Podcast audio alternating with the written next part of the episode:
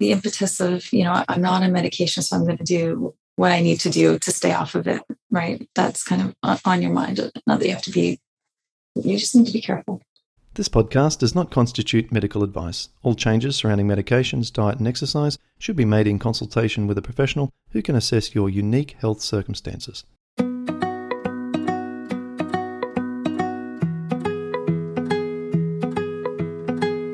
Welcome to the Rheumatoid Solutions Podcast with Clint Paddison, helping you to live an easier, healthier, and happier life.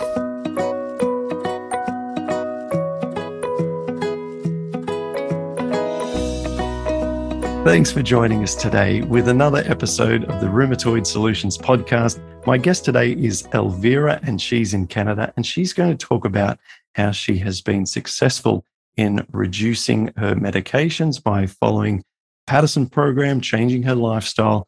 And it's a pleasure to welcome you today, Elvira. How are you? Thank you for having me, Clint. It's a pleasure to be here. At my worst, about 15 years ago, I was on 200 milligrams of uh, methotrexate and taking 250 milligrams of uh, hydroxychloroquine uh, daily, or sorry, weekly and daily. And now I'm down to no uh, methotrexate and I'm only taking hydroxychloroquine. And so you were also on methotrexate back uh, 15 years ago as well. You had started methotrexate and the Plaquenil today. You're just on the Plaquenil. Yes. Uh, how are symptoms in terms of comparison? What are symptoms like now and what were they at that time? So at that time, um, a lot of stiffness. Um, I was at, at, the beginning not able to sort of move my arm kind of any closer to my shoulder than this. It was just getting very stiff. And um, that slowly improved. But now I have I, I just feel like I have very little inflammation in my body right now. So I'm not experiencing the pain that I was in my joints at all. So that's way better. Yes. And we're going to explore the transition from mm-hmm. your old diet to now. Why don't we just do that first rather than going into sort of your, your story from A to B? Um, mm-hmm. what did your diet used to look like just prior to diagnosis? Um, so just prior to diagnosis, I was eating everything dairy, um, meats, uh, vegetables. I have always loved sweet things, so uh, I was consuming a lot of sugary, you know, donuts and sweets, and um, that's still an Achilles heel now for me. So yeah, that, that's what I was eating. Donuts and sweets, yeah. Mm-hmm. Um, well, the donuts are particularly bad, aren't they? They, by recollection, are fried, aren't they? I mean, this shows enormous ignorance because I grew up in a rural area and I don't think I had a donut until I was in my 20s. And maybe you've only had, I might have only eaten two donuts in my life. I mean, it's really ah. like you and I, in that sense, are chalk and cheese, but yeah. that's just because of the, the lack of sort of availability or lack of sort of places. We never saw them growing up. Um, there was no donut king, for example, like across the US. Uh, and I know you're in Canada, but I assume that that thing spread across the border. Um, but I've seen them, aren't they? they they they're lowered into boiling oil, are they? Exactly. Yes. Yeah. right. So they're high. They're, they're high in sugar, processed, deep fried heaps of rheumatoid arthritis creating monsters. Yeah. Right. Okay. Okay. so you're eating donuts and and and that. So uh, and also just a, regular Western diet, like a Canadian, American, Australian, European sort of yeah. diet. Uh, I'm curious to know: is there also a, a antibiotic history uh, with you? Did you ever have acne as a teen that was treated with antibiotics, or as a as a child, did you ever have a lot of uh, ear infections that needed a, a, an excessive amount, or even just taking maybe a prescription? Antibiotics on a yearly basis for for various things. Do you feel that there was a a, a role to play there? I think not not as far as ear infections or anything like that or any acne type of medication. I was on antibiotics, probably young adult, mainly just dealing with um, had bronchitis a couple of times. So for those reasons, but otherwise, no, not really. Okay, got a typical amount of use then. Yeah. Yeah you know, sometimes it's fun just to explore that a little further, to look for sort of uh, an extra contributing factor. Not that we need it. I mean, you know, just as we've just joked about, you know, the sort of way of eating is not the way that even 200 years ago in our however many hundreds of thousands of years of evolution, only in like a, a, a like a, a, split second of time have we suddenly switched to eating foods that previously we hadn't for, for eons. And our body's just gone, boom, I can't handle this, broken down, and created diseases that previously also had never existed before Western age. Gout had existed from, you know, kings and queens had eaten uh, mm. high meat diets and mm. yeah, rich diets. The mm-hmm. McDougall McDougall likes to say, you know, the the rich kings and queens and their rich outcome with their diseases, but not this autoimmunity. You know, this is something that's that's we think is is only uh, has only come into uh, society uh, as of relatively recent times. So you've been hit with this diagnosis, and then um, you've uh, I imagine you've immediately started the medications. Is that correct? No, because I I wasn't sure what it was. I was kind of at the, the fittest level that I'd been in. I, I had a personal trainer. I was lifting weights, and um, I started having pain in my right elbow. And I thought, oh, you know, I must have just done something because I was only 10 pounds, but still I was doing this repetitive lifting.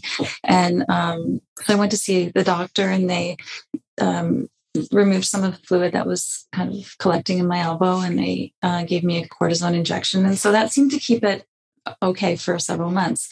But then slowly, slowly, again, as I mentioned, I couldn't move my arm any further uh, and touch my shoulder. So I was a little concerned. I thought this isn't the right, this isn't right. So then I went to the doctor and it must have been about six months after uh, I started having these symptoms and um, they did blood work and they couldn't find anything in my blood to show that I had rheumatoid arthritis. And so it was prolonged even further, but again, the stiffness remained.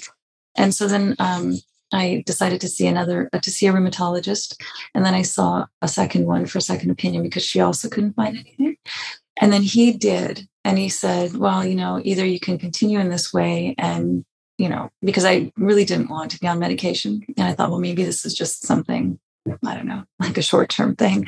Um, but he, he sort of said to me, no, either you take medication or you continue to get more of your joints affected. And that's what was happening. It kind of was in my left um, wrist, my knee, and my ankle started also to have uh, some inflammation.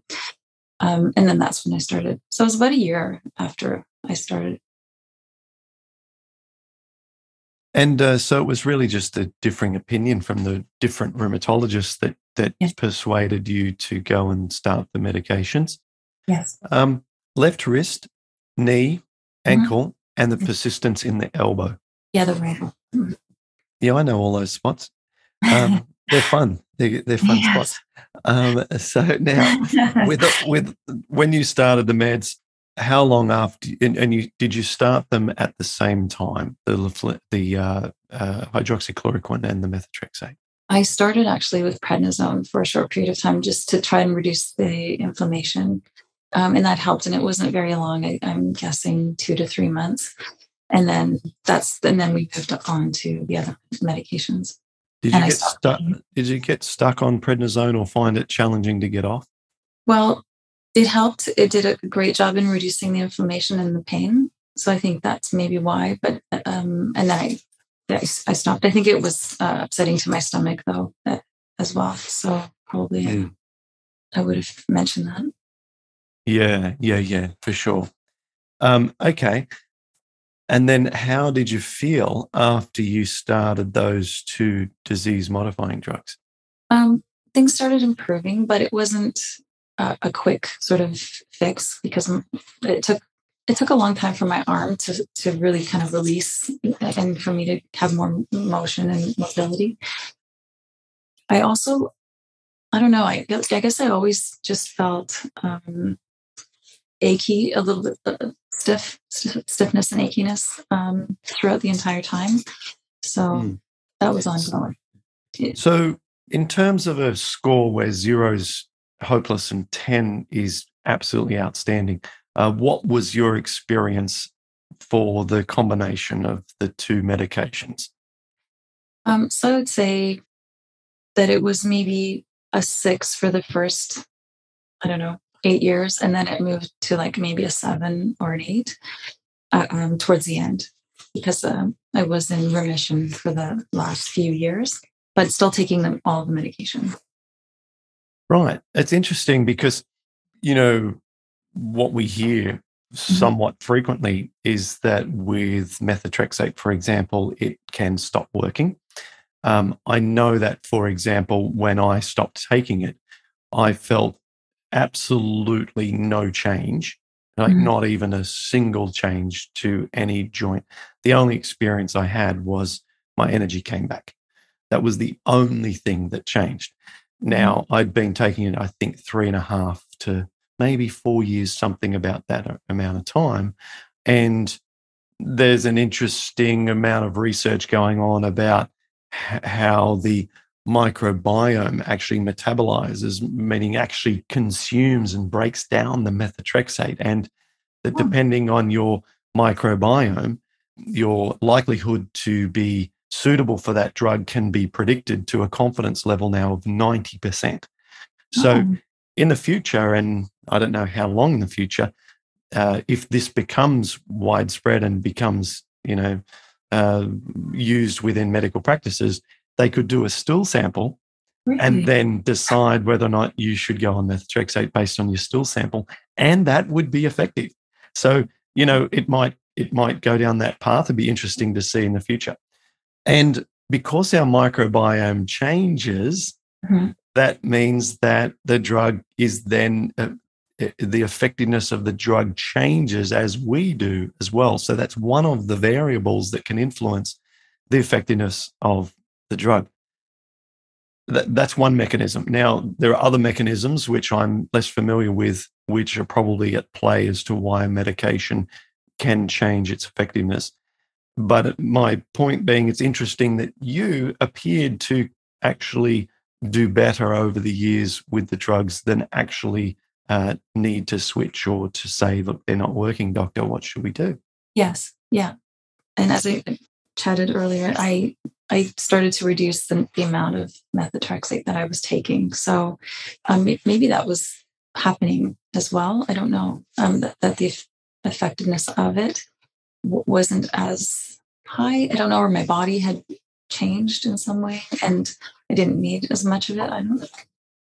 Yeah, just explain that because we did just have a 30 second chat about this before we recorded. But in the past sort of five years or so, you began to, no, I think you said further back, but you tell us that you started to taper down the meds because you felt that there were some side effects. Right. So I was beginning to have, so I, re, I would be taking um, 20 milligrams or eight tablets every Sunday, so once a week.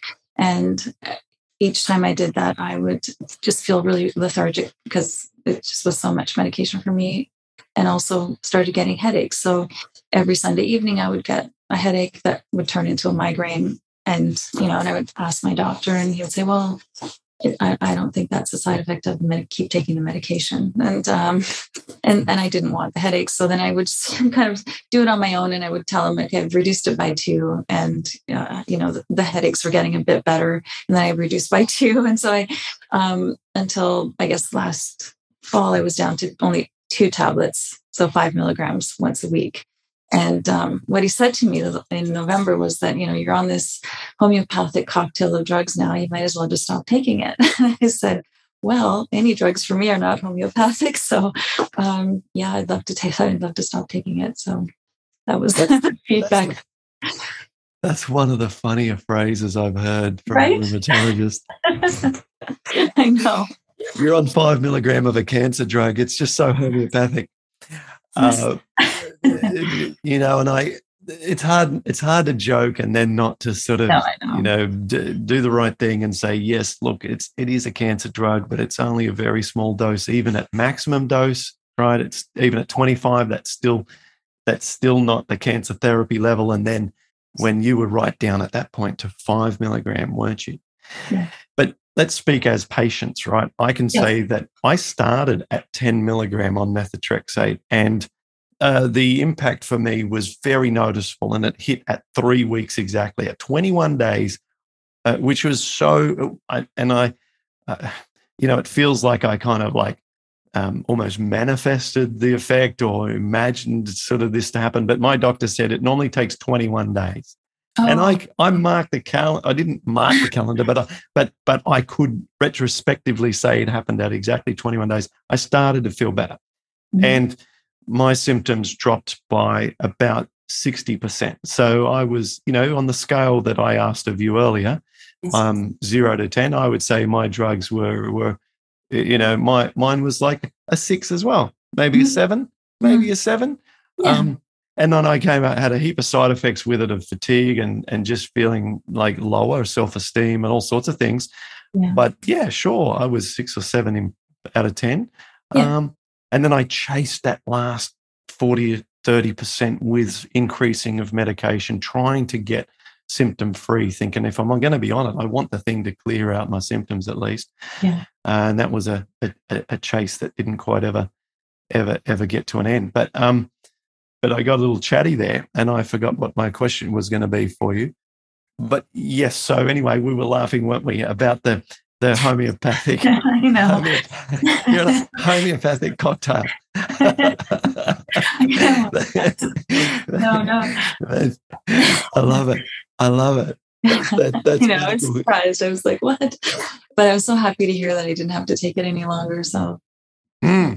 That, that's right. Let's talk mm. about that, obviously, being a prime thing we want to cover here.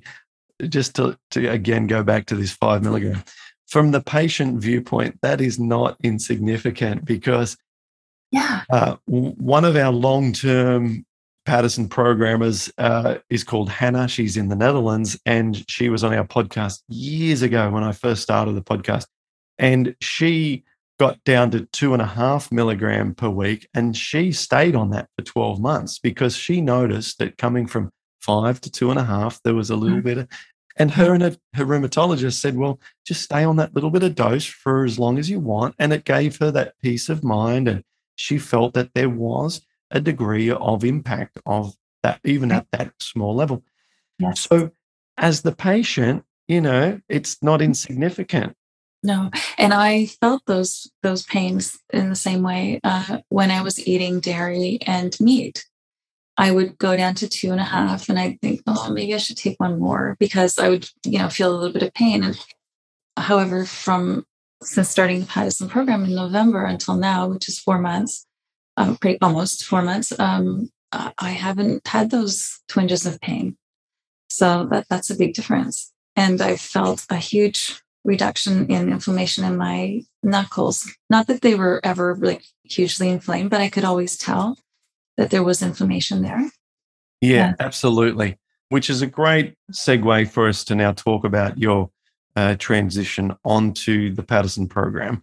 How did you find out about us? First of all, um, was it a referral? Just see something online, and then secondly, how did you embrace it um, with sort of you know cold feet or dive in the deep end? Interesting. I, I found it online, and I oh, I actually last January had started working with a naturopath and he mentioned the Paddison program. And I kind of looked at it, but I didn't pay much attention.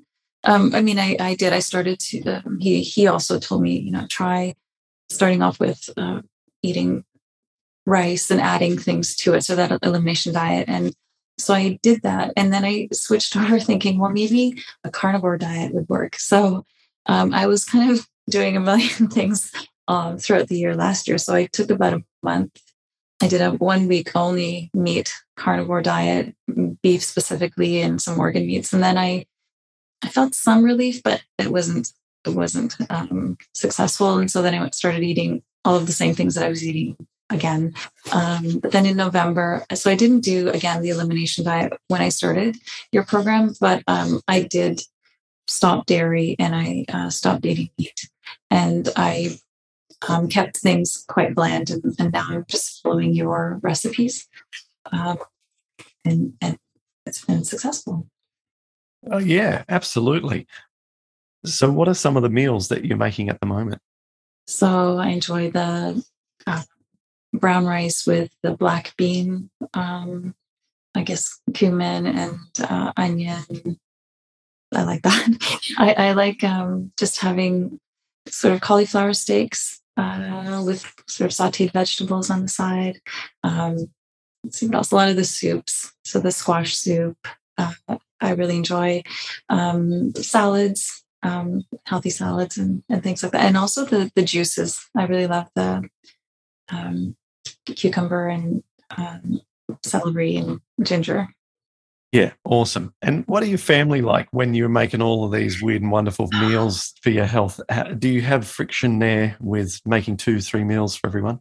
I do have some friction with my family just thinking that this is like such a radical shift because they are all meat eaters. So that makes it a little bit difficult. You know, it's like, oh, why are you doing this? And you should be eating meat and you're missing all of these important vitamins uh, or minerals and, and not, sorry, the nutrients. Nutrients, yes.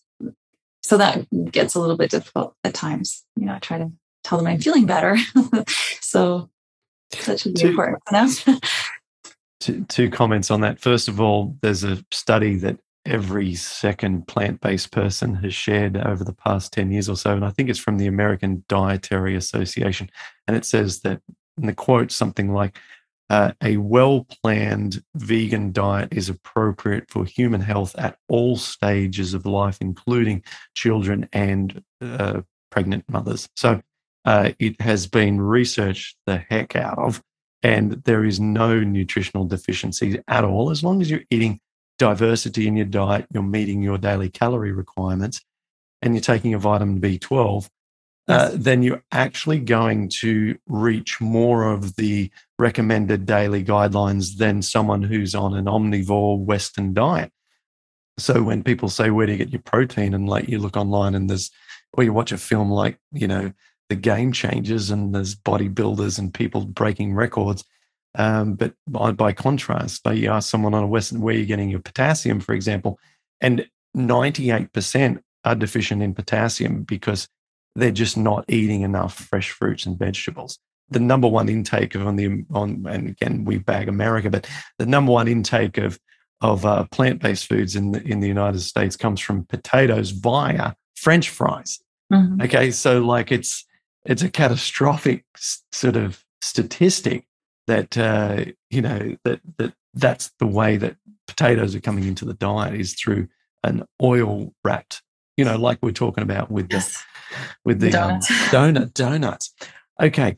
And it also, the funny thing is, and this is something I've never uh, sort of commented on before, but you know what what's apparent here is that those of us who have to change out of like sort of classic Western diets and into this way of eating are coming at that previous way of eating because that's what all our family did, just like yours, right? Yeah. And so, therefore, the escape to the path of wellness is harder because the criticisms or the uh, misunderstandings are the greatest because that's the environment you're coming from. Yes, definitely. So to extract yourself is like Velcro and, and you're stuck to the old ways because that's how, in part, you ended up in the situation. Yes. And, and, and it's so detrimental to feeling that you can do this with with your whole family kind of saying no no you know what what are you doing you're, you're changing things you're not the same as we are uh, yeah.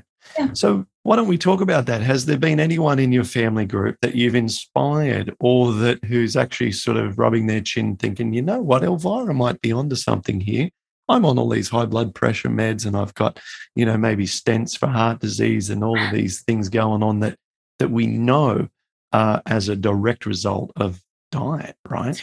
Is there anyone looking at what you're doing thinking, I might do what you're doing?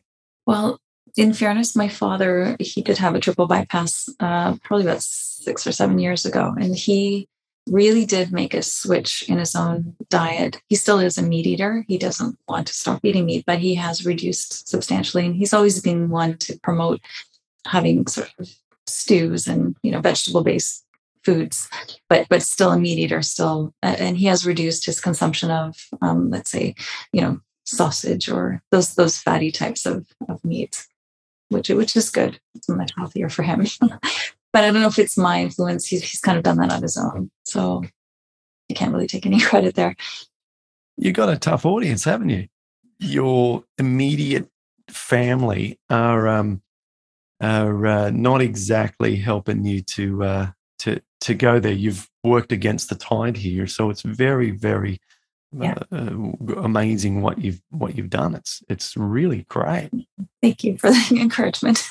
What what uh, what else was urging you along? Was it the pain? Was it that you saw examples on interviews like this that set that seed and planted that seed? What was Yes. it that you kept coming back to in your mind? Yeah, um, wanting to eliminate the pain, wanting to be drug free, and also really, you know, watching your sort of testimonial of what you went through and how much it, your life changed and how you got rid of the pain, and others on your site, you know, that have also shared their stories. So that really was beneficial and helpful to me. You know, it there's the there's a fundamental sort of four minute mile barrier in all of us with these things, and until we see someone else do what we thought was impossible, or mm. until we get a glimpse of a strategy that appears to work, that's when that hope comes back and it triggers something inside of us. Yeah. So I'm very blessed and grateful that that whether it be mine or a combination of my stories and, and others has has lit that fire for you. Yes, yeah, because it's it's it is possible. Someone else has done it, as you said. Um, so that's why I think, and I'm feeling better. So there's got to be something to this. That's that's right. Nothing beats results. There's, Mhm. there's going to be as much hype and as many websites about ridiculous, life-threatening approaches like the carnivore diet, Yeah. and there can be just hype, and authors can make a lot of money going against the norm and and and selling uh, selling things to people because people want to stick with some of the foods that they grew up with and they're they're addicted to in terms of the the way they source or spice these foods and make them indistinguishable from the actual uh, piece of flesh that's cut out of the back next to the spine of the cow that was walking a few weeks ago. You know, that Yeah. dis- and you know, it can be ways for people to make money.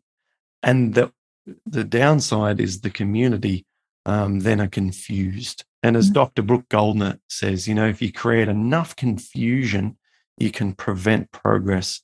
And that's what a lot of these, you know, alternative and unscientific approaches do. They create confusion. And then, like you, you know, you thought, "Oh, I don't know, should I try this or that? Yeah.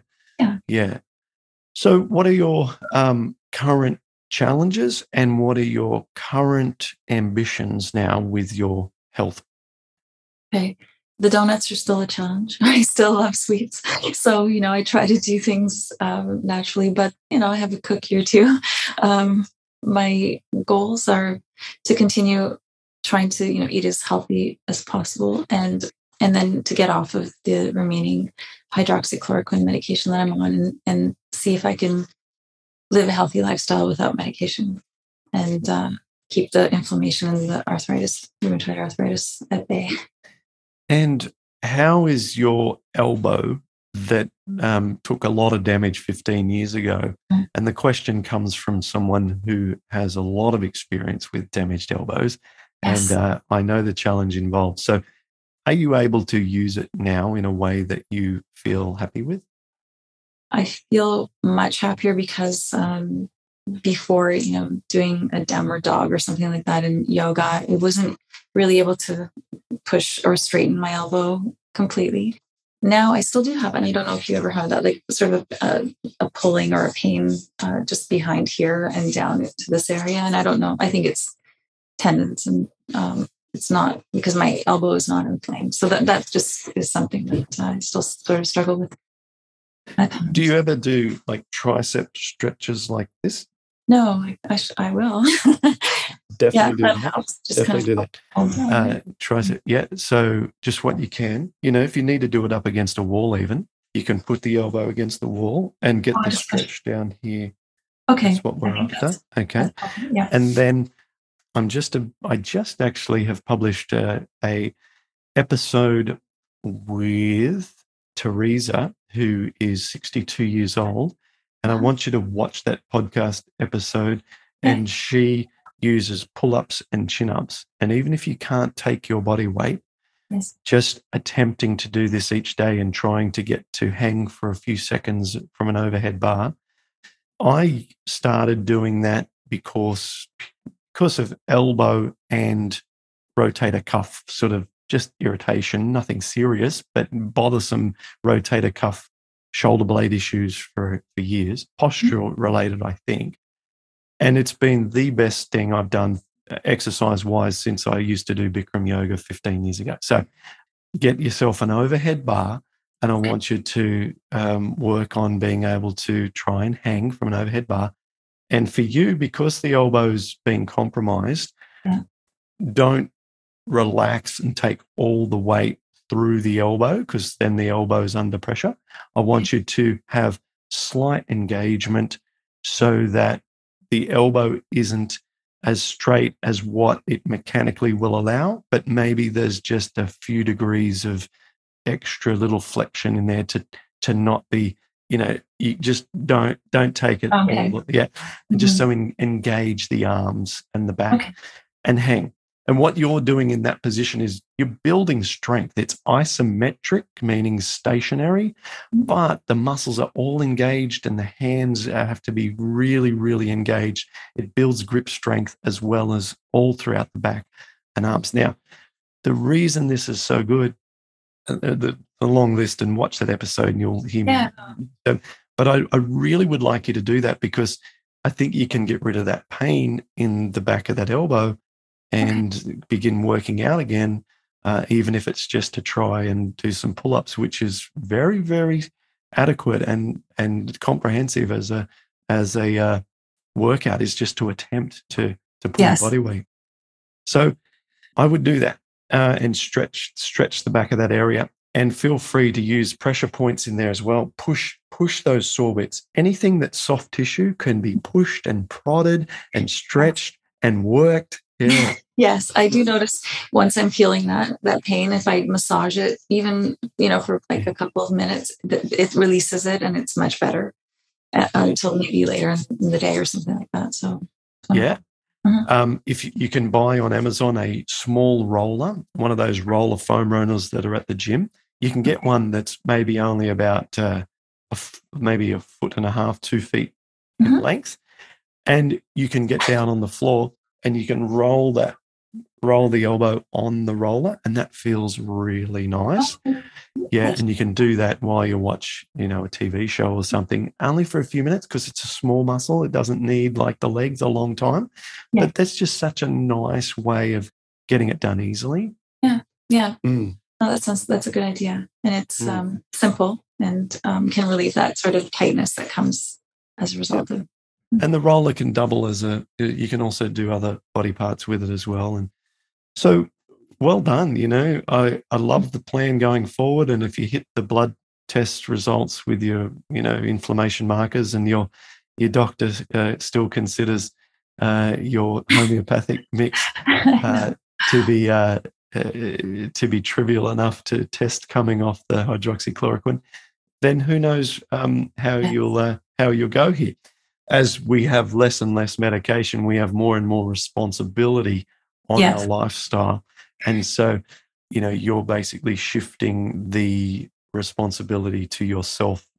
But look, uh, you see what happens when children come off their training wheels and they ride their bike. It's it's exciting and thrilling. And sure, then you've got, you know, to ride carefully and safely. But these are lessons that uh, that the young child embraces and we might fall a few times, but uh, you know. No, it's true. and, and you've got that kind of uh, the impetus of, you know, I'm not on medication, so I'm going to do what I need to do to stay off of it, right? That's kind of on your mind. Not that you have to be, you just need to be careful.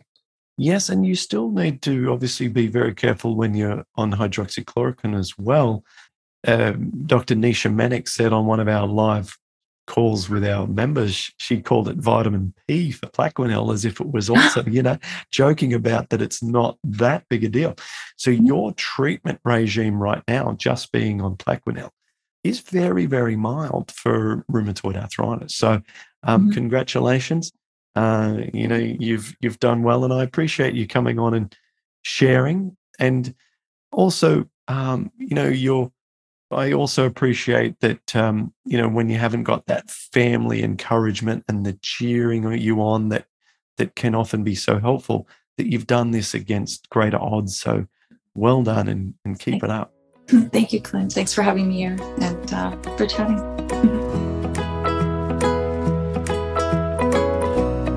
Thanks for listening to Rheumatoid Solutions. If you'd like to get more help to live an easier, healthier, and happier life, visit rheumatoidsolutions.com.